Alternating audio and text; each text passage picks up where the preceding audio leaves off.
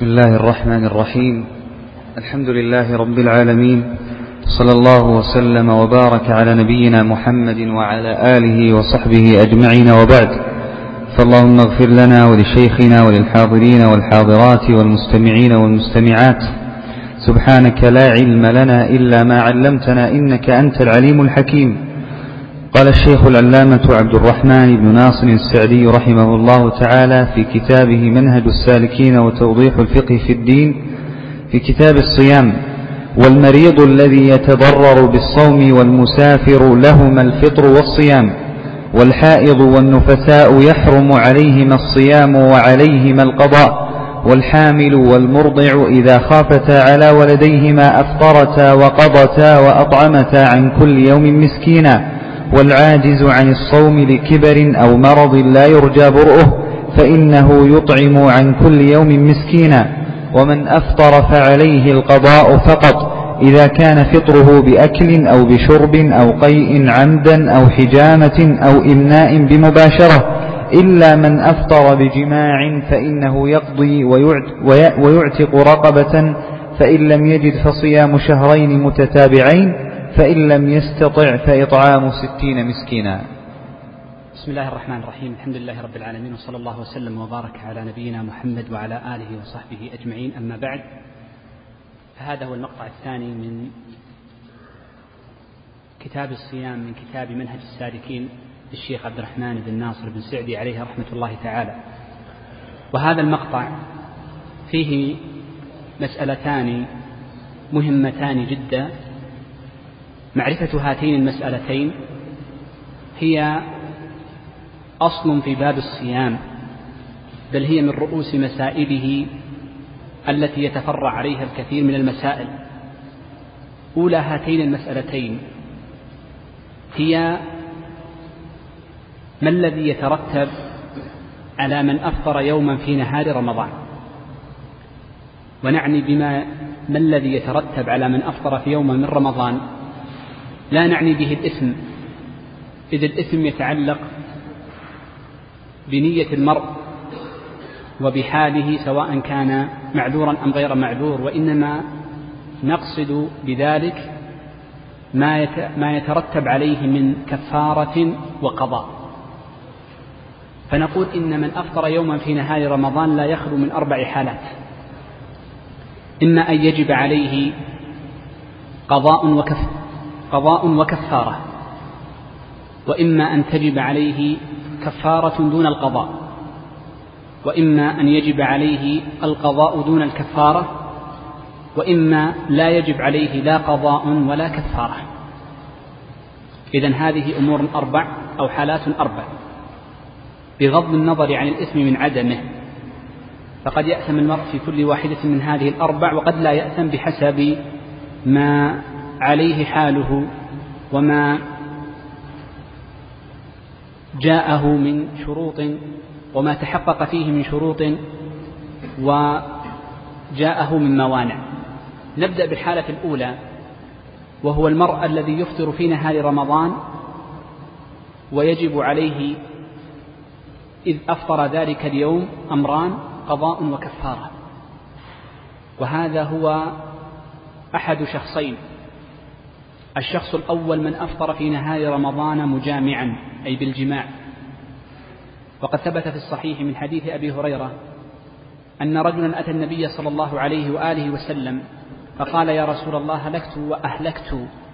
قال ما فعلت؟ قال وقعت على امرأتي وأنا صائم. فأوجب النبي صلى الله عليه وآله وسلم عليه الكفارة وهي على الترتيب صيام شهرين متتابعين فمن لم يستطع فإطعام ستين مسكينا فمن لم يستطع فإن عتق رقبة فمن لم يستطع فإطعام ستين مسكينا فمن لم يستطع فصيام فصي عتق رقبة فمن لم يستطع فإنه يصوم ستين يوما فمن فإن لم يستطع فإنه يطعم ستين مسكينا كما سيأتي. وهذه الكفارة هي الكفارة المغلظة. والنوع الثاني ممن يفطر في نهار رمضان ويجب عليه قضاء وكفارة هي المرأة الحامل والمرضع إذا أفطرتا في نهار رمضان لأجل وليدهما. كأن تفطر المرأة المرضع لأجل أن ابنها لا يرضع من ضئر ولا من غيرها أو تخشى أنها إن صامت هذا اليوم جف ضرعها فلم تستطع أن ترضعه بعد ذلك. فهنا يجوز لها أن تفطر. ولما كان إفطارها بسبب جنينها وليس خوفا على نفسها فإننا نقول يجب عليها القضاء والكفارة.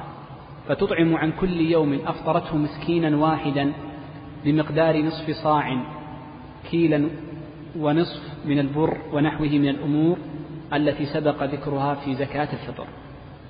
والدليل على ذلك ما صح عن اثنين من صحابة رسول الله صلى الله عليه وآله وسلم أنهما أمر المرأة الحامل والمرضع إذا أفطرتا لأجل وليدهما أن تقضيا وأن تطعما مع قضائهما. الحالة الثانية ممن أفطر يوما في نهار رمضان هو الذي يجب عليه القضاء دون الكفارة. من يجب عليه القضاء دون الكفارة. وهو الذي أفطر في نهار رمضان سواء بعذر أو من غير عذر وكان صحيح البدن. فمن أفطر في نهار رمضان لعذر كالمسافر والمرأة الحائض ونحو ذلك فإنه يجب عليهم القضاء دون الكفارة. وكذلك من أفطر يوما في نهار رمضان من غير عذر فالصحيح من قول أهل العلم وهو قول جمهورهم أنه يجب عليه القضاء أنه يجب عليه القضاء. إذ من أهل العلم من قال إن من أفطر يوما في نهار رمضان فإنه من غير عذر فإنه لعظم الجريمة التي فعلها والإثم الذي اقترفه فإنه يكون من النوع الرابع الذي لا قضاء عليه ولا كفارة. إذ كلما عظم الذنب وكبر عند الله عز وجل لم يجعل الله عز وجل له كفارة في الدنيا كحال القتل العمد والقتل الخطأ. فإن القتل الخطأ فيه كفارة والقتل العمد لا كفارة فيه. وكذلك اليمين الغموس واليمين المكفرة التي يحنث فيها صاحبها. فلما كانت الغموس أعظم إثما عند الله عز وجل لم يجعل الله سبحانه وتعالى فيها كفارة بخلاف اليمين المحنوث فيها فإنها لما كانت أهون من ذلك فإن فيها الكفارة. فقال الإمام مالك إنه لعظم هذا الذنب فإنه لا كفارة فيه ورووا فيه حديثا لكنه لا يصح من حديث أبي هريرة رضي الله عنه. ولكن الصحيح أن من أفطر في نهار رمضان ولو آثما أي من غير عذر فإنه يجب عليه القضاء دون الكفارة النوع الثالث وهو الشخص الذي يجب عليه الكفارة ولا يجب عليه القضاء وهو الشخص الذي أفطر في نهار رمضان بسبب عذر وكان هذا العذر من المرض ونحوه على سبيل الديمومة عليه فيما يظن. إذا فهو الشيخ الزمن والمريض الذي يدوم مرضه. فهذا الشخص إذا أفطر في نهار رمضان يوما فإنه لا يجب عليه إلا الكفارة فقط ولا يجب عليه القضاء ولا يجب عليه القضاء.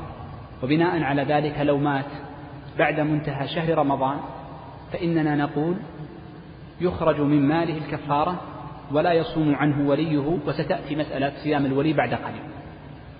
النوع الرابع الذي لا صيام عليه أي لا قضاء عليه ولا كفارة فهو الذي أفطر في نهار رمضان يوما.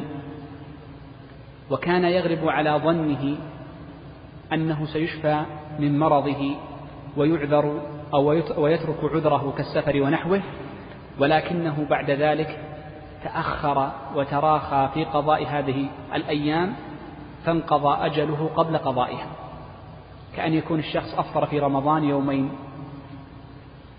ثم في شهر ذي القعدة قبل أن يقضي هذين اليومين توفي. فنقول هنا لا كفارة عليه لعدم الموجب. كذلك لا قضاء على وليه كذلك لأنه لا يقضي الولي عنه الصوم وهو في الواجب الموسع فلا إثم عليه في ذلك. وكذلك الرجل إذا كان فاقدا للعقل فكثيرا ما نرى من بعض كبار السن من يفقد عقله ولا يعرف مبتدى يومه من منتهاه فنقول إن هذا المرء لا صوم عليه واجب فإن أفطر فلا قضاء عليه ولا كفارة لفقده العقل هذا اليوم فلا يقضى عنه هذا اليوم ولا يكفر عنه هذه هي المسألة الأولى. المسألة الثانية التي أشار لها الشيخ في آخر الجملة أو نمر على كلام الشيخ أولا فإذا وصلنا إلى المسألة الثانية وقفنا عندها. يقول الشيخ فالمريض الذي يتضرر بالصوم والمسافر لهما الفطر والصيام. هذه الجملة تفيدنا أمران. الأمر الأول الأمر الأول هي المسألة التي ذكرناها قبل قليل أن المريض والمسافر إذا أفطر فإن عليهما القضاء. لذلك يقول الشيخ والمريض الذي يتضرر بالصوم والمسافر لهما الفطر والصيام ثم قال بعد ذلك وعليهما القضاء. فعليهما القضاء دون الكفارة وهذه تكلمنا عنها. المسألة الثانية مما يتعلق بالمسافر أن المسافر كما سبق بيانه الرخص في حقه على ثلاثة أنواع إن كنتم تذكرون. الرخص في حقه على ثلاثة أنواع رخص الأفضل فعلها ورخص الأفضل تركها ورخص يستوي فيها الأمران. ومثلنا للنوع الأول من الرخص التي الأفضل فعلها كقصر الصلاة والجمع حال اشتداد السفر. ومثلنا للثانية وهي, وهي الأفضل تركها كالجمع حال إجماع الإقامة دون حد الإقامة الواجب وهو أربعة أيام الذي تجب به إتمام الصلاة. وأما ما يستوي فيه الأمران فإن هذا مثاله الصوم. فالصوم مما يستوي فيه الأمران للصائم. ولذلك قال له لهما الفطر والصيام. لا يفضل الصوم على الفطر ولا يفضل الفطر على الصيام. وقول النبي صلى الله عليه وآله وسلم في الحديث الصحيح ليس من البر الصيام في السفر. فإن هذا الحديث يدل على أن الصيام في السفر ليس أفضل ليس أفضل من الفطر ليس أفضل من الفطر ولا يدل على أن الفطر أفضل من الصيام.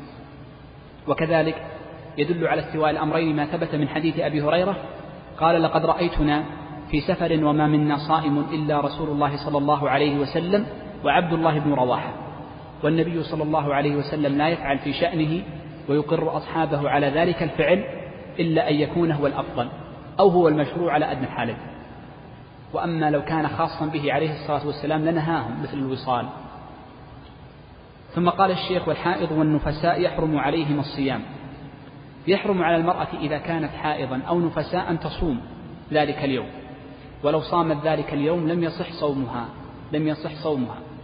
ونحن قلنا إن المقصود بالحائض والنفساء هي التي رأت الدم من مبدأ اليوم إلى منتهاه ومبدأ اليوم من طلوع الفجر الصادق ومنتهاه إلى مغيب الشمس.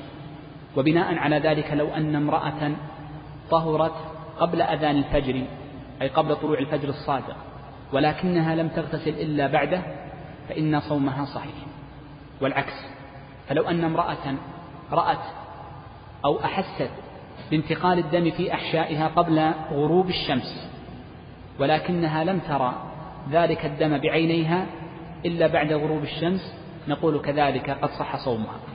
إذا المقصود استيعاب ما بين الوقتين من طلوع الشمس إلى غروب الشمس من طلوع الفجر إلى غروب الشمس استيعابهما بعدم نزول الحيض فيها.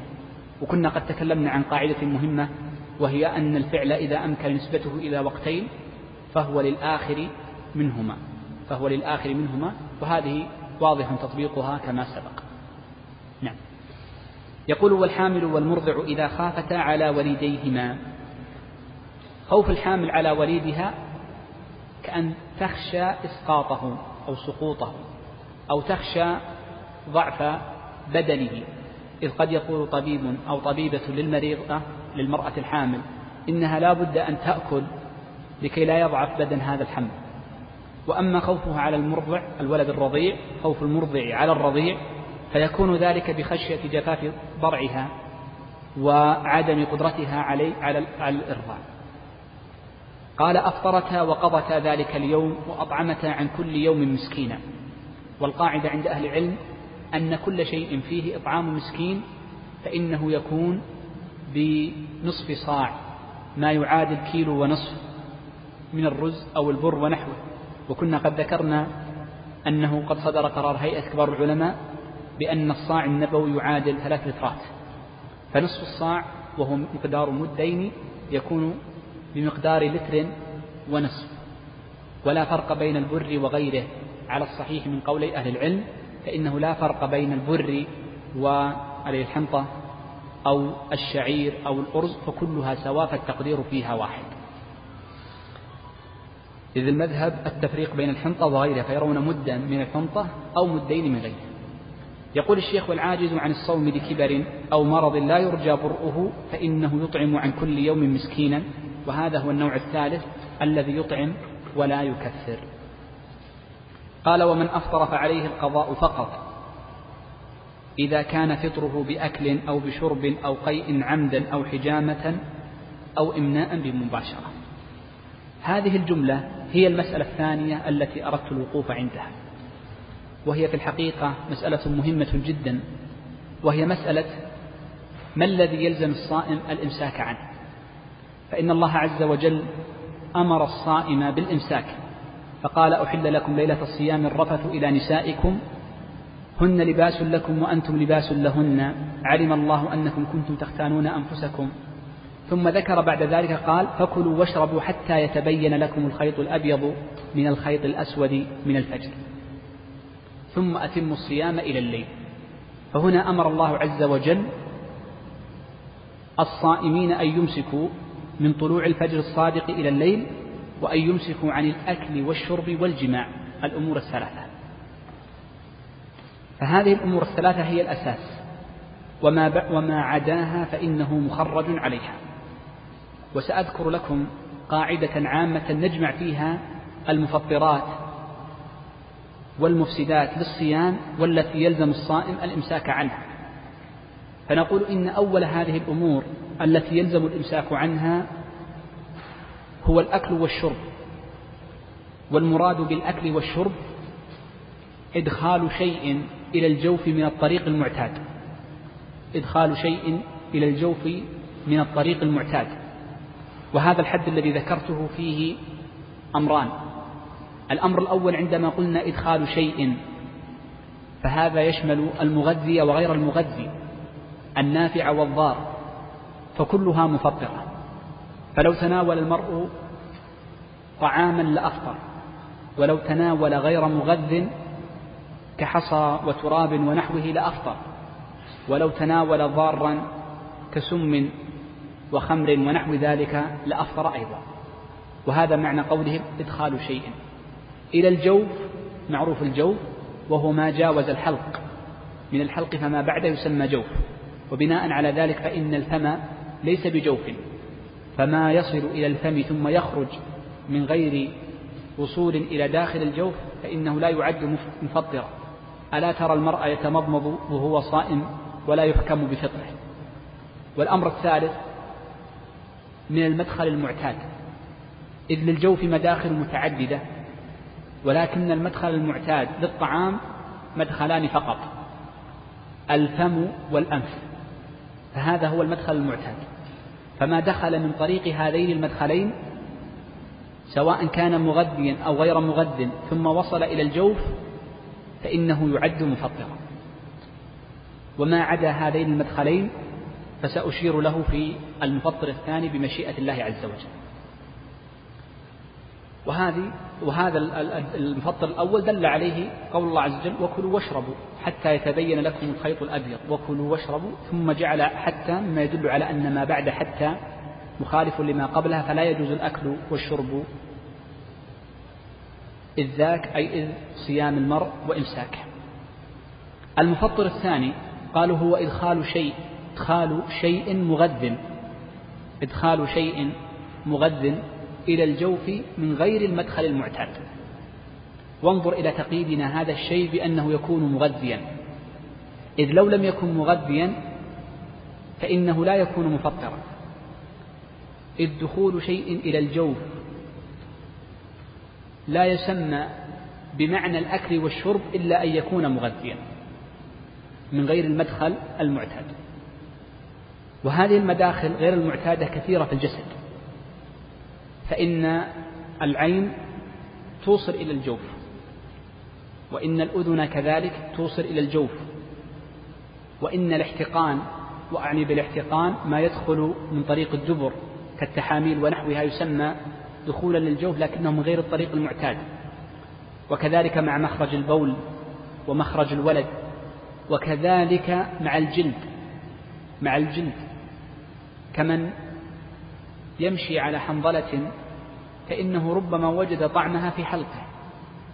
ومعلوم أن بعض الناس يحس بالعطش فإذا برد جسده بالماء قل إحساسه بالعطش والجلد يمتص كثير من الأشياء التي توضع عليه.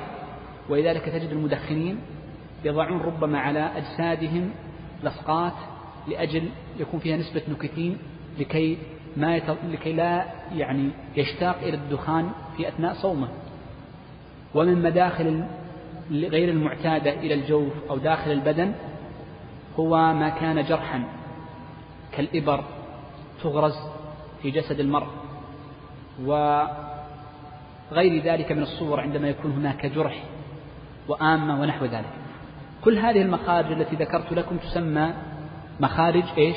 غير معتادة فكل شيء دخل إلى الجوف من طريق هذه المخارج لا يسمى مفطرا إلا أن يكون مغذيا إلا أن يكون مغذيا. ولنضرب أمثلة في ذلك. فلو أن امرأ جرح فوضع على جرحه علاجا مرهم أو جعل هذه المطهرات. قطعا سيمتص جسده شيئا من ذلك. فهل نقول أفطر أو لم يفطر؟ على هذه القاعدة نقول ماذا؟ لم يفطر. لو أن امرأ مرض فذهب إلى المستشفى فاحتاج إلى أن يعطوه إبرة خافضة للحرارة أو إبرة مهدئة ونحو ذلك. نقول هاتان الإبرتان هل هما مغذيتان؟ لا ليستا بمغذيتين. إذا ليس بمفطر. انظر. لكن لو كان الذي أعطي إياه هو في الحقيقة مغذي. كأن يكون فيه ضعف ونحو ذلك.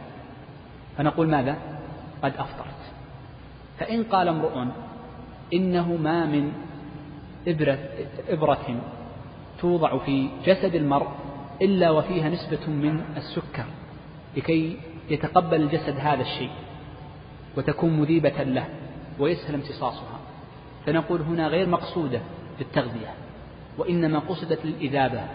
ففرق بين الحالتين وإنما يقصد الإبر التي تكون في ذاتها مغذية. من الصور أيضا لو أن امرأ لو أن امرأ مثلا آه، كانت فيه حرارة فلو تناول حبة خافضة للحرارة يفطر أم لا يفطر؟ لأن من النوع الأول. لكن لو لم يتناولها وإنما جعل بعض اللصقات التي تباع لخفض الحرارة يفطر أم لا؟ لا يفطر. إذا نفرق بين هاتين. ومثلها يقال في سائر الأشياء. وهذه المسألة التفريق بين هذه الأمرين هو في الحقيقة مفهوم من كلام شيخ الإسلام ابن تيمية رحمه الله تعالى. إذ للشيخ رحمه الله تعالى كلام في هذه المسألة في موضعين الثاني منهما في رسالة الصيام له الشيخ حتى إن بعضهم ظن أن الشيخ يقول إن كل ما دخل الجوف سواء من المدخل المعتاد الأمرين الذي ذكرت لكم وهما الأنف والفم أو من غير المدخل المعتاد فإنها كلها تكون ماذا؟ غير مفطرة ما لم تكن مغذية. فإن كانت مغذية تكون مفطرة. ولكن كلامه الثاني يوضح هذا. فالصحيح أن الشيخ يفرق بين المدخل المعتاد وبين المدخل غير المعتاد. إذ المدخل المعتاد لو أن امرأ تناول فيه دواء لسمي أكلا في اللغة. ولو تناول أيضا سما لسمي أكلا أكل سما. فيكون داخلا في النص بخلاف من وضع وضع على جسده دواء لأجل معالجة جرح ونحو ذلك فإنه لا يسمى أكلا ولا يقوم مقام الأكل. المفطر الثالث قالوا ما أشار له النبي صلى الله عليه وآله وسلم بقوله أفطر الحاجم والمحجوم وهو الحجامة. وهذا الحديث صح عن النبي صلى الله عليه وآله وسلم. بالرواية نحو من سبعة من صحابة رسول الله صلى الله عليه وسلم كما قال الإمام أحمد. وهذا الحديث أشكل على كثير من أهل العلم حتى إن جمعا منهم حكم بنسخه ثم حار فلم يجد دليلا على ناسخه. والصحيح أن هذا الحديث محكم غير منسوخ. ولذلك فإن الإمام أحمد والمحققين بل فقهاء أهل الحديث جميعا على العمل بهذا الحديث. وهو أن الحجامة مفطرة ولكن لأهل العلم مسلكان في تعليل هذا الحديث أو هذا المفطر. هناك مسلكان وهما طريقتان عند فقهاء الحنابلة. المسلك الأول أنهم قالوا إن العلة في إفطار الحاجم والمحجوم علة قاصرة والأمر تعبدي. إذ لم نجد علة في إفطار الحاجم بخلاف من أكل وتناول شيئا. فقالوا نقصر الحكم على الحجامة دون ما عداها حتى إنهم بالغوا في ذلك فقالوا لو أن امرأ افتصد يعني أخرج الدم من عروقه من عروق يده وليس من بطريق الحجامة. ويكون الدم هنا أبيض في الغالب فإنه لا يفطر. لأن النبي صلى الله عليه وسلم إنما حكم بفطر الحاجم والمحجوم ولم يحكم بفطر الفاصد والمبسوط والحقيقة أن في هذا نظر فإن الأصل في أحكام الشارع التعليل. ولذلك الطريقة الثانية وهي طريقة الشيخ تقي الدين. قد ذكرت لكم قبل أن شرحنا سيكون كله على طريقة الشيخ رحمه الله تعالى وهي طريقة في الغالب طريقة المحققين من فقهاء الحديث. لذلك فإن نقول إن هذا الحكم معلل فنقول إنه حكم النبي صلى الله عليه وآله وسلم بفطر الحاجم لخروج دم كثير منه قصدا. فكل من خرج منه دم كثير قصدا فإنه يكون قد أفطر. خرج منه دم كثير ليس قليلا لأن الحجامة يخرج منها دم كثير. الأمر الثاني أن يكون قصدا أي بفعل منه هو وليس خرج وحده بل بفعل من هذا الصائم. فإنه حينئذ يكون قد أفطر. طيب هذا في المحجوم. ما ما تقول في الحاجم؟ قال نقول في الحاجم أن النبي صلى الله عليه وسلم حكم بفطره لمظنة وصول الدم إلى جوفه. أليس الحاجم يمص بفيه الدم؟ في عهد النبي صلى الله عليه وسلم فإذا مص بفيه الدم فإنه يظن أن يصل الدم إلى جوفه. ولذلك أنزلت المظنة منزلة المئنة فحكم بإفطارهما معا. وعلى ذلك لو أن الحاجم حجم بآلة ولم يحجم بفمه فإن من الحاجمين الآن من يحجم بالآلات الكهربائية التي تشفط. فإننا على القول الأول نقول إنه قد أفطر. ليش؟ لأنه يسمى حاجما. وعلى الرأي الثاني نقول إنه لم يفطر. لما؟ لأنه ما مص دما. فلا توجد هناك مظنة لوصول الدم إلى جوفه. طيب المحجوم لو أن فاصدا قصد امرأ فعلى القول الأول قلت لكم لم يفطر. وعلى القول الثاني يكون قد أفطر إن خرج منه دم كثير. طيب التبرع بالدم على القول الأول على القول الأول من تبرع بالدم لو لترين ما يفطر. وعلى القول الثاني أنه يفطر إن خرج دم كثير. إذ لو لو خرج منه دم قليل لأجل التحليل. لأجل التحليل. يريد أن يحلل فنقول لا يفطر. ولكن لو خرج منه دم كثير فإنه يفطر. وهذه القاعدة ذكرها الشيخ تقي الدين في شرحه على العمدة. وهي التي صدرت فيها فتوى المشايخ قديما في قضية أن التبرع بالدم يكون مفطرا. طيب لو أن امرأ محتاجا ولا تستطيع إنقاذه إلا بهذه الهيئة ماذا نقول؟ نقول تبرع وأنت معذور ما الذي عليك؟ القضاء فقط الحمد لله. القضاء فقط ليس عليك إثم. عليك القضاء. أفطر هذا اليوم بعد ما تتبرع بالدم اشرب ماء اشرب عصيرا أنت معذور. إن أمكنك في الليل يجب عليك أن تجعل في ذلك الوقت ولكن إن كان هذا وقته جاز لك الفطر. نعم. الأمر الثالث من المفطرات ونمشي لضيق الوقت أنه قال الشيخ ألقي عمدا. لقول النبي صلى الله عليه وآله وسلم من استقاء فعليه القضاء ومن ذرعه القيء فلا قضاء عليه. والمرود والمراد بالقيء هو خروج ما في الجوف في الأمعاء سواء كان قد تحلل أو لم يتحلل. تحلل أو استحال عفوا لا نقول تحلل وإنما نقول استحال أو لم يستحل. استحال كأن يكون مضى عليه ساعة أو ساعتين فأتته عصارة الأمعاء المعدة فغيرته.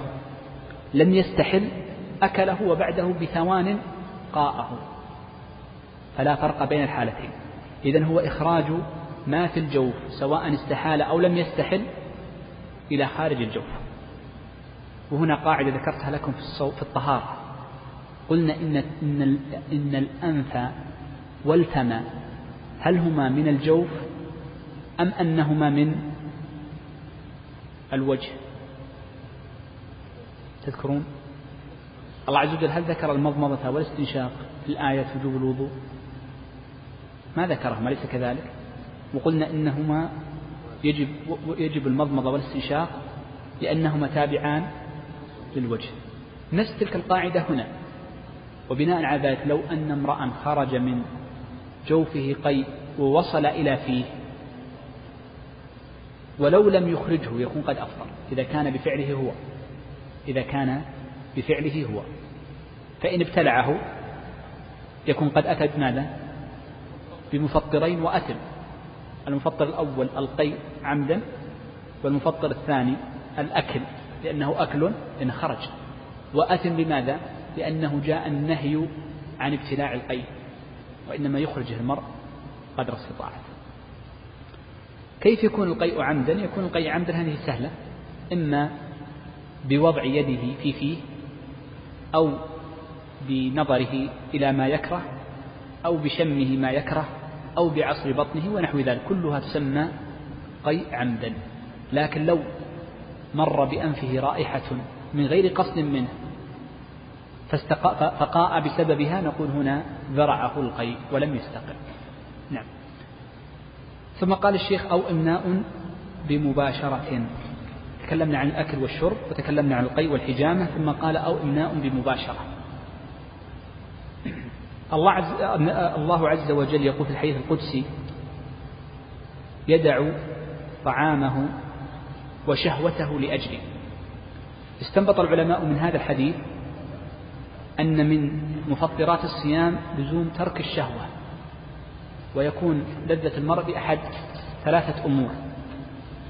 الأمر الأول بالجماع والجماع بإجماع أهل العلم مفطر والأمر الثاني يكون بالإمناء والأمر الثالث يكون بالإمذاء بالذال أو بالذال. طيب. الجماع سيأتي الحديث عنه بعد قليل. وأما الإمناء فهو خروج الماء الذي منه الولد.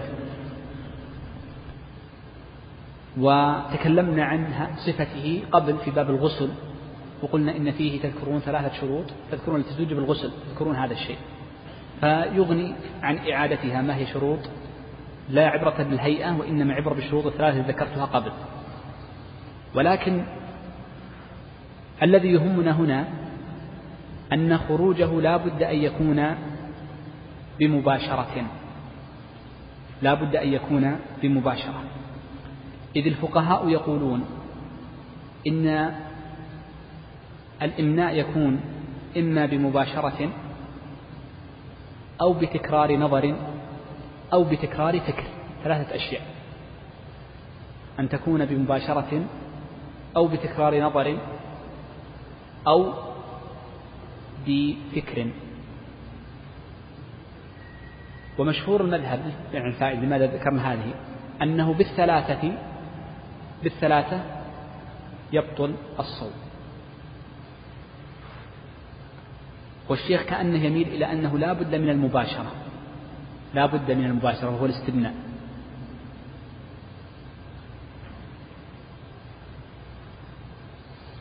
وأما المذي فالصحيح أنه لا لا يفسد الصوم وهو اختيار الشيخ تقي الدين ولو كان بمباشرة. الإنذاء لا يفسد الصوم وهو الصحيح. وهو الصحيح. نعم. طبعا الإن حكي فيه إجماع ولم يخالف فيه إلا بعض الظاهرية. وأما المدي فالكلام فالخلاف فيه قوي جدا. يقول الشيخ إلا من أفطر بجماع فإنه يقضي ويعتق, ويعتق رقبة. فإن لم يجد فصيام شهرين متتابعين فإن لم يستطع فإطعام ستين مسكينا. والأصل في ذلك حديث أبي هريرة رضي الله عنه متقدم. ومن أفطر بجماع يشمل الرجل والمرأة معا.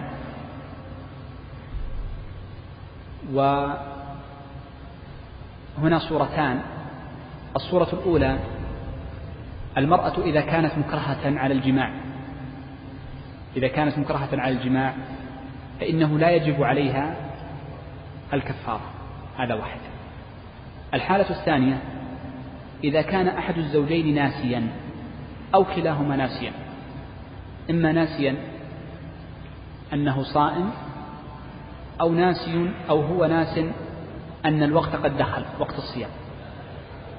فهل يعذر بالنسيان هنا أم لا يعذر؟ اختيار الشيخ تقي الدين خلافا لمشهور المذهب أنه يعذر بالنسيان في هذه المسألة. لأن فقهاء الحنابلة ذكرت لكم قاعدة أنهم يفرقون في النسيان بين ما فيه إتلاف وما لا إتلاف فيه ويرون أن الجماع فيه ملحق بالإتلاف فلا يعذر فيه بالنسيان لا في الصوم ولا في الحج ولا في غيره فيرون أنه نوع إتلاف. والصحيح واختيار الشيخ طبعا اختيار الشيخ تقي لا أصحح أنا اختيار الشيخ الذي سنمشي عليه أنه يعذر فيه بالنسيان. الأمر الثالث لو ادعى امرؤ الجهل إذا تكلمنا عن الإكراه وقلنا إنه يعذر بالإكراه النسيان. على الصحيح أنه يعذر بالنسيان والأمر العبد بينه وبين الله عز وجل. يبقى الأمر الثالث وهو ماذا؟ عدم العلم. كأن يقول الشخص لا أعلم أن هذا الفعل محرم. فهل يقبل منه ذلك أم لا يقبل؟ هذا يقول أهل العلم من المعلوم من الدين بالضرورة الذي لا يقبل. لا يقبل. ولذلك لو سألك سائل فإنك لا تسأل هل أنت عالم أم لست بعالم. ويظهر عدم العلم قد تستغرب أن شخصا لا يعلم لكن قد تستغرب عندما يأتي العلم في جزئية. إذ قد يسأل امرؤ وهذا لها وجود وليست المسائل المفروضة. فقد يسأل امرؤ فيقول إنني قد وقعت أهلي في نهار رمضان بناء على شبهة ذكرها. يذكر شبهة معينة وكنت أظن أن هذا الفعل لا يوجب الإفطار. مثل استدلال بحديث إنما الماء من الماء.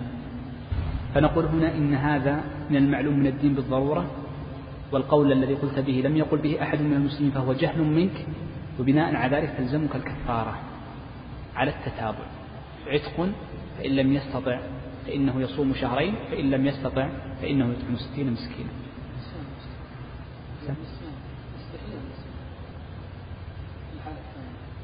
هم هم الفقهاء الحنابلة يقولون إنه لا يمكن نسيان لمثل أوجبوا عليه الكفارة لسببين. السبب الأول أنهم قالوا إن النسيان أو إن أن الجماع فيه إتلاف والإتلاف لا يقبل فيه النسيان. كإتلاف كالضمان. النسيان يسقط الإثم ولا يسقط الضمان. الأمر الثاني أنه قال مشترك هذا الفعل فإذا نسي أحدهما ذكر الآخر لكن في العقل لا يمنع أن الاثنين ينسيان. ومن يسمع أسئلة الناس يعرف ذلك. نعم. قال رحمه الله وقال النبي صلى الله عليه وسلم من نسي وهو صائم فأكل أو شرب فليتم صومه فإنما أطعمه الله وسقاه متفق عليه. وقال لا يزال الناس بخير ما عجل الفطر متفق عليه. وقال تسحروا فإن في السحور بركة متفق عليه. وقال إذا أفطر أحدكم فليفطر على تمر فإن لم يجد فليفطر على ماء فإنه طهور. رواه الخمسة. وقال صلى الله عليه وسلم من لم يدع قول الزور والعمل به والجهل فليس لله حاجة في أن يدع طعامه وشرابه. رواه البخاري. وقال من مات وعليه صيام صام عنه وليه متفق عليه. وسئل عن صوم يوم عرفة فقال يكفر السنة الماضية والباقية. وسئل عن صيام عاشوراء فقال يكفر السنة الماضية. وسئل عن صوم يوم الاثنين فقال ذاك يوم ولدت فيه وبعثت فيه أو أنزل علي فيه. رواه مسلم. وقال من صام رمضان ثم أتبعه ستا من شوال كان كصيام الدهر رواه مسلم. وقال أبو ذر أمرنا رسول الله صلى الله عليه وسلم أن نصوم من الشهر ثلاثة أيام ثلاث عشرة وأربع عشرة وخمس عشرة رواه النسائي والترمذي. ونهى عن صيام يومين يوم الفطر ويوم النحر متفق عليه. وقال أيام التشريق أيام أكل وشرب وذكر لله عز وجل رواه مسلم. وقال لا يصومن أحدكم يوم الجمعة إلا أن يصوم يوما قبله أو يوما بعده متفق عليه.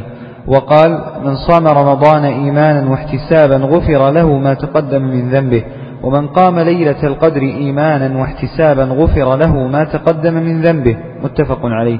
وكان صلى الله عليه وسلم يعتكف العشر الأواخر من رمضان حتى توفاه الله واعتكف أزواجه من بعده متفق عليه. وقال لا تشد الرحال إلا إلى ثلاثة مساجد المسجد الحرام ومسجدي هذا والمسجد الأقصى. متفق عليه. نعم. آه هذه سبعة عشر حديثا ذكرها الشيخ رحمه الله تعالى وهذه حقيقة ميزة من ميزات هذا الكتاب فإن من حفظه وفإن من حفظه فإنه يحفظ عددا كثيرا من الأحاديث والنصوص. وذكرت لكم في المقدمة أنها تتجاوز 350 نصا بين حديث وآية من كلام ربنا جل وعلا. نمر على هذه الأحاديث ونبين محل الشاهد فيها فقط دون ما عدا ذلك. يقول الشيخ رحمه الله تعالى وقال النبي صلى الله عليه وسلم من نسي وهو صائم فأكل أو شرب فليتم صومه فإنما أطعمه الله وسقاه. المرء إذا نسي في أثناء صومه فأكل, فأكل أو شرب فإن صومه صحيح. والحديث نص في ذلك. كما أن هذا الحديث يدل على أنه لا فرق بين الفريضة والنافلة. إذ من الفقهاء من يقول إن من أكل أو شرب ناسيا في النافلة فإنه ينقطع صومه وهذا فيه نظر. فإن عموم حديث النبي صلى الله عليه وسلم يدل على أن من أكل أو شرب ناسيا فإن صومه صحيح. ولكن بشرط أنه لا بد له أن يبيت الصيام من الليل. فلو أن امرأ لم يكن قد بيت الصيام من الليل فنوى مثلا أنه سيصوم يوم الاثنين ناوي قبل أسبوع. وما عرف أن هذا اليوم ونسي وما عرف أن هذا اليوم يوم الاثنين إلا في منتصفه. وكان قد أفطر في صباحه فنقول إن صومك غير صحيح. بخلاف من بيت الصيام في الليل وتسحر ثم أكل في, في, في نهاره فإن صومه صحيح. ثم قال الشيخ وقال عليه الصلاة والسلام لا يزال الناس بخير ما عجلوا الفطرة هذه الرواية هي الأصح وهي التي في الصحيحين وهو تعجيل الفطر. والمراد بتعجيل الفطر أي بعد دخول الوقت فإن وقت الإفطار هو عند غياب قرص الشمس. فإذا غاب قرص الشمس ولو بقي ضوءها فإن السنة للمسلم أن يفطر.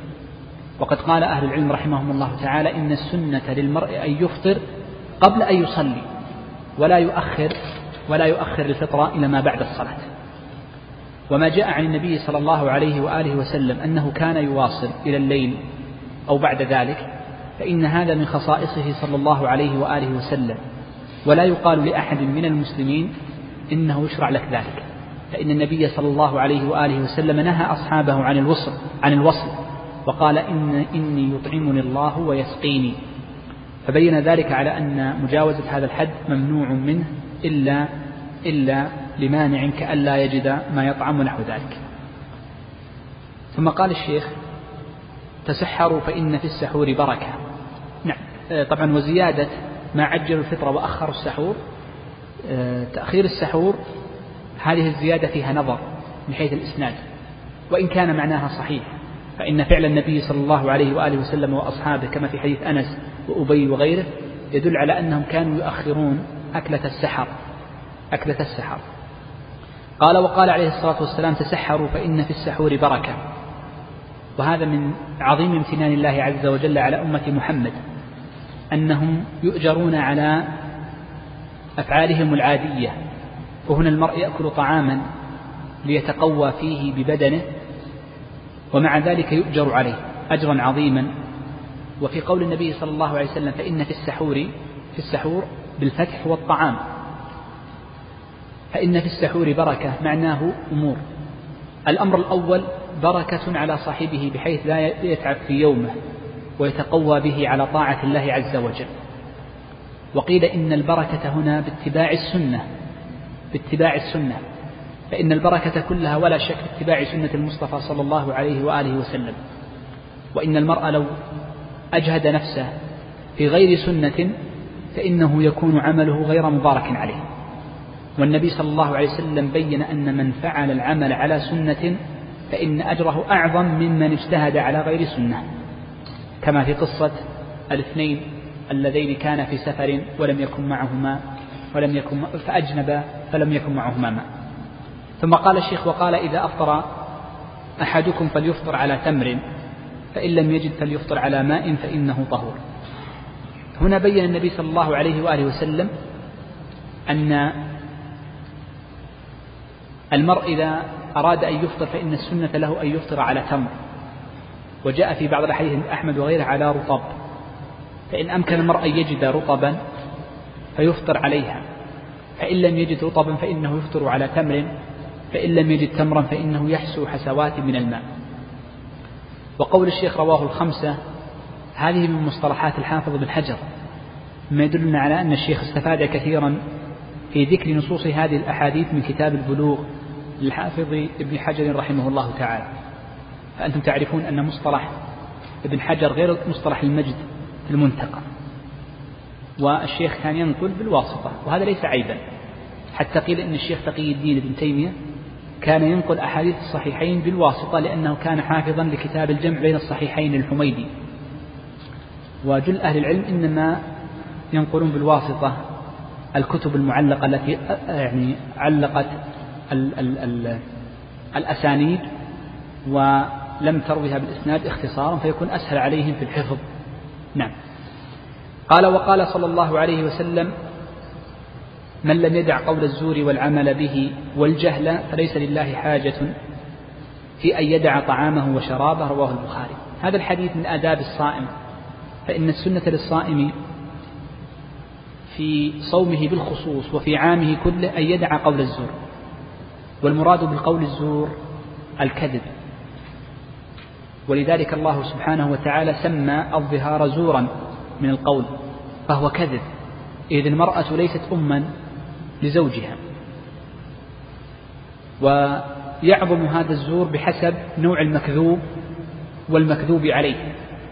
فأعظم الزور فأعظم الزور وأشده إثما عند الله عز وجل وألزم ما يجب على الصائم الانكفاف عنه الكذب على رسول الله صلى الله عليه وسلم.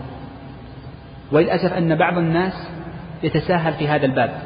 حتى إذا جاء رمضان أصبح يرسل بالرسائل لإخوانه ومعارفه أحاديث كثيرة. فيها من الموضوع الشيء الكثير. ونبينا صلى الله عليه وآله وسلم قال من حدث عني بحديث يرى أي يظن أنه كذب فهو أحد الكاذبين. فهو أحد الكاذبين. وما جزاء الكاذب؟ روي عن النبي صلى الله عليه وسلم من طرق متعددة كثيرة أنه قال من كذب علي متعمدا فليتبوأ مقعده من النار.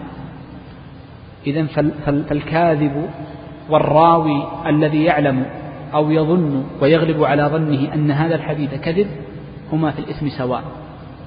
فلذلك قال أهل العلم إن الكذب على الأنبياء كبيرة كبيرة باتفاقهم. وقال بعضهم بكفر من كذب على الأنبياء ولكن قد ينازع في ذلك. فالمقصود أنه أعظم الزور الذي يجب اجتنابه البعد عن كذب على النبي صلى الله عليه وآله وسلم وعلى شرع الله عز وجل أو روايته.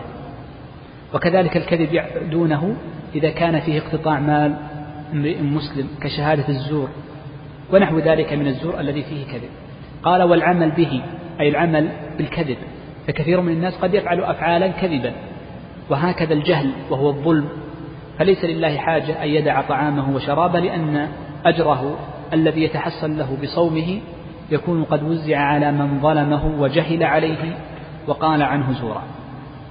ثم قال وقال عليه الصلاة والسلام من مات وعليه صيام صام عنه وليه هذا الحديث لما رواه أبو داود رحمه الله تعالى نقل عن أحمد وبوب عليه كذلك أبو داود بأن هذا الحديث خاص بالنذر دون ما عداه دون ما عداه وعلى ذلك فمن كان عليه صوم واجب ومات. فنقول إن هذا الصوم الواجب إن كان بسبب نذر كأن يكون الميت نذر فقال لله علي أن أصوم أسبوعا. فنقول يستحب لوليه دون البعيد يعني ما يستأجر إذا استؤجر له شخص فنقول ما يصح لأن هذا الاستئجار يجعل العمل باطل فمن أخذ أجرة على عمل صالح ما يصح وإنما يصوم عنه وليه يكون بينه وبين معنى قرابة إما قريبه أو صديقه فيصوم عنه إن كان عليه صوم نذر فإن كان عليه صوم واجب غير النذر مثل قضاء أيام من رمضان أو عليه كفارة قتل أو وقف في نهار رمضان أو أي كفارة من الكفارات الواجبة. فهل يصوم عنه وليه؟ نقول لا لا يصام عنه. ما يصوم عنه وليه؟ لأن هذا الحديث كما قال أحمد إنما هو في النذر خاصة ولا يتعداه إلى غيره. طيب فإن قال امرؤ وهذه مسألة تكلمنا عنها قبل ورجح الشيخ وهو اختيار الشيخ تقي الدين أن العمل الصالح يصل إلى الميت. تذكرون هذه المسألة؟ تذكرون هذه المسألة. أن يعمل الشخص عملا صالحا ويهدي ثوابه للميت. فهل نقول إن هذه المسألة مندرجة فيها أم ليست مندرجة؟ نقول إن صوم الصوم عن الميت الصوم الواجب ليست مندرجة في إهداء الثواب. ليست مندرجة في إهداء الثواب. وإنما المقصود بإهداء الثواب فعل المسنون فعل المسنون. وأما الواجبات فإنه لا يقوم أحد عن أحد مطلقا. الواجب يشترط له نية من فاعله فلا يقوم فيه أحد عن أحد لا في حج ولا في صدقة إلا بنية لازم أن يأذن إلا بنية. وأما التطوع فإنه لا يشترط له النية فلذلك إنما يكون إهداء الثواب في النوافل. وأما في الفرائض فالصحيح أنه لا يقضى عن المرء إلا النذر فقط وهو سنة. قال وسئل عن صوم يوم عرفة فقال يكفر السنة الماضية والباقية وسئل عن صوم عاشوراء فقال يكفر السنة الماضية وسئل عن يوم الاثنين قال ذاك يوم ولدت فيه وبعثت فيه أو أنزل علي فيه هذا الحديث فيه مسائل. المسألة الأولى في صوم يوم عرفة عرفة هو سنة باتفاق أهل العلم رحمهم الله تعالى وما جاء عن ابن عمر رضي الله عنه من عدم صيامه هذا اليوم فقد روي عنه رضي الله عنه أنه صامه وإن كان الإمام أحمد في كتاب العلل رجح أن ابن عمر رضي الله عنه لم لم يصمه فإنه قد رويت عنه روايتان. وابن عمر في ذلك كان متأولا إذ رأى النبي صلى الله عليه وسلم في آخر سنة ترك صومه فظن أن فعل النبي صلى الله عليه وسلم عام في كل صوم كصوم يوم عرفة وقد نهى الناس في يوم الحج. عندما كان حاجا عن صيام يوم عرفة فظن أنهم في كل السنة. وإنما نهى النبي صلى الله عليه وسلم عن صيام يوم عرفة لمن كان حاجا دون من عدا المسألة الثانية فيما يتعلق بيوم عرفة أنه قد جاءت بعض الأحاديث عن النبي صلى الله عليه وسلم فيما رواه أبو داود عن بعض أزواج النبي صلى الله عليه وسلم أن النبي النبي صلى الله عليه وسلم كان يصوم العشر من ذي الحجة. والمقصود بالعشر من ذي الحجة التسع الأول منه لأن العاشر من ذي الحجة هو يوم العيد وهو يوم النحر الأكبر ولا يجوز الصوم فيه وإنما غلبت العشر إنما غلب على العشر وقصد بها تسع من باب التغليب. فهذا الحديث وإن لم يصح إسناده لأن فيه رجلا ضعيفا إلا أن هذا الحديث يشهد له شواهد منها ما صح عن النبي صلى الله عليه وآله وسلم أنه قال ما من أيام العمل الصالح فيهن أحب إلى الله عز وجل من هذه الأيام يعني أيام العشر. قالوا ولا الجهاد في سبيل الله قال ولا الجهاد في سبيل الله. فبين ذلك على أن العمل الصالح في هذه الأيام فاضل مطلقا فاضل مطلقا ومن العمل الصالح بل من أجله الصوم الصوم. وما جاء عن بعض أزواج النبي صلى الله عليه وآله وسلم أنها نفت أن النبي صلى الله عليه وسلم كان يصوم هذه الأيام فإن عدم العلم ليس علما بالعدم. وقد كانت عائشة رضي الله عنها وهي النافية هنا نفت عن النبي صلى الله عليه وسلم أمورا كثيرة أثبتها غيرها من الصحابة رضوان الله عليها رضوان الله عليها وعليهم جميعا. ثم تكلم الشيخ عن صيام يوم عاشوراء وصيام يوم عاشوراء سنة أيضا. وقد بين النبي صلى الله عليه وسلم أنه يكفر السنة الماضية. وصوم يوم عاشوراء وإفراده على الصحيح جائز من غير كراهة من غير كراهة لفعل النبي صلى الله عليه وآله وسلم. ولكن الأفضل صيام يوم قبله. فإن النبي صلى الله عليه وآله وسلم قال لئن بقيت إلى قابل لأصومن التاسع والعاشر. إذا فأفضل الدرجات أن يصوم المرء اليوم التاسع والعاشر معا. ثم يليه في الأفضلية أن يصوم اليوم العاشر والحادي عشر. لما روى أبو داود وغيره أن النبي صلى الله عليه وآله وسلم قال صوموا يوما قبله أو يوما بعده. وهذا الحديث وإن كان فيه ابن أبي ليلى إلا أن له شواهد عند ابن عدي في الكامل وغيره يتقوى بها. فدلنا ذلك على أن من لم يصوم التاسع فإنه يصوم العاشر. وأم فإنه يصوم الحادي عشر. وأما رواية فصوموا يوما قبله ويوما بعده بحرف العطف فإن هذه الرواية منكرة ولا تصح. ولذلك فإن كثيرا من أهل العلم قال إنه لا تصام الأيام الثلاث من باب الاستحباب إلا من باب الاحتياط. كما قال أحمد في رواية ابن الصالح إن المرأة إذا شك في دخول الشهر فإنه يصوم الثلاثة أيام التاسع والعاشر والحادي عشر. نعم. ثم قال الشيخ وسئل عن صوم يوم الاثنين فقال ذاك يوم ولدت فيه وبعثت فيه أو أنزل علي فيه. صيام يوم الاثنين سنة وقد ورد النص فيها. وأما صيام يوم الخميس فورد فيها حديث عند أبي داود وفيه رجل مجهول. ولكن استدل العلماء على استحبابه بعموم أفعال الصحابة رضوان الله عليهم. وقد جاء عن النبي صلى الله عليه وآله وسلم أنه قال أفضل الصيام صيام, صيام داود. كان يصوم يوما ويفطر يوما. وجاء في بعض الأحاديث أنه يليه أن يصوم المرء يوما ويفطر يومين. وحمله بعض الفقهاء رحمه الله رحمهم الله تعالى على من يصوم الاثنين والخميس. فإن من يصوم الاثنين والخميس فإنه يصوم يوما ويفطر يومين ثم يصوم يوما ثم يفطر ثلاثة فيكون قريبا من ذلك فيكون في الدرجة الثانية فيكون في الدرجة الثانية. نعم. وهنا مسألة مهمة فإن بعض الناس قد يستدل بهذا الحديث على غير ما أنزل على غير ما قصد به. فيقول إن النبي صلى الله عليه وسلم عندما سئل عن صيام يوم الاثنين قال ذاك يوم ولدت فيه أو قال بعثت فيه أو قال أنزل علي فيه فاستحب الصوم فيه. قالوا فهذا دليل على أن اليوم الذي ولد فيه النبي صلى الله عليه وسلم يعظم وإن اليوم الذي يبعث فيه النبي صلى الله عليه وسلم يعظم. وإن اليوم الذي أنزل عليه فيه القرآن فيه يعظم. وهذا الاستدلال في غير محله ولا شك. فإن النبي صلى الله عليه وآله وسلم إنما أخبر عن الحال. إنما أخبر عن الحال. ولم يقل عليه الصلاة والسلام إنني استحببت ذلك لأجل هذه الأفعال. ولذلك متقرر عند أهل السنة قاعدة. وهو أن وهو أن الأيام تفضل بتفضيل الله عز وجل لها. تفضل بتفضيل الله عز وجل لها ولذلك كان عاشوراء فاضل قبل موسى عليه السلام. فاضل قبل موسى عليه السلام قبل أن ينجي الله فيه موسى. بدليل أن حديث عائشة رضي الله عنها أنها لما سئلت عن يوم عاشوراء قالت ذاك يوم كان يصومه المشركون. المشركون كانوا على ملة إبراهيم ورثوا ذلك من ملة إبراهيم. وإبراهيم عليه السلام كان قبل موسى فيوم عاشوراء معظم قبل أن ينجى موسى عليه السلام. وكذلك يوم الاثنين هو يوم معظم يرفع الله عز وجل فيه الأعمال قبل أن يولد محمد صلى الله عليه وآله وسلم فهو عظيم عند الله عز وجل. فاستحباب صوم هذين اليومين هو سنة قبل وجود الأحداث فيها. وإن الأيام لا تفضل بما وقع فيها من أحداث ولا يحزن فيها بما وقع فيها من أحداث.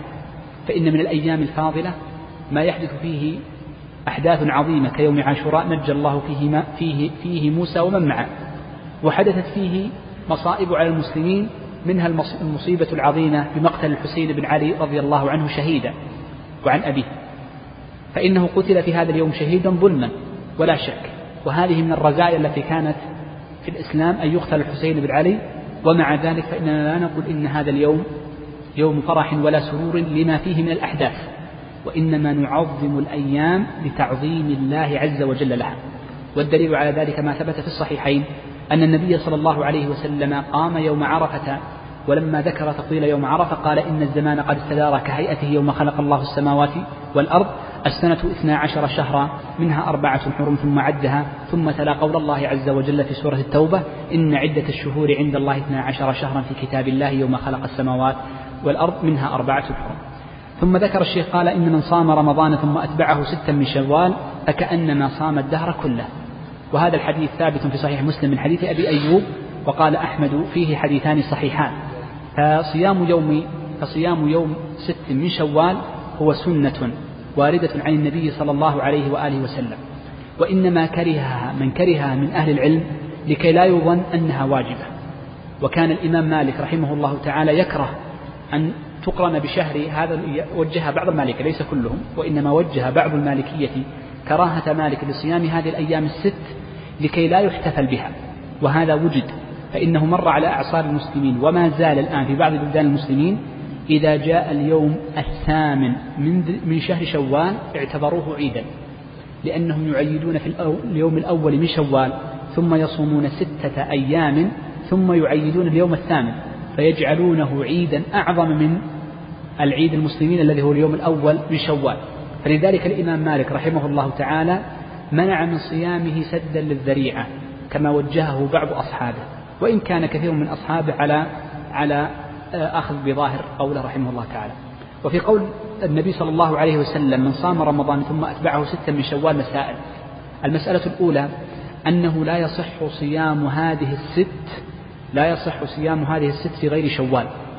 إذ من الناس من يقول إن من لم يستطع الصيام في ست فإن هذه الست في شوال فإنه يقضيها في ذي القعدة.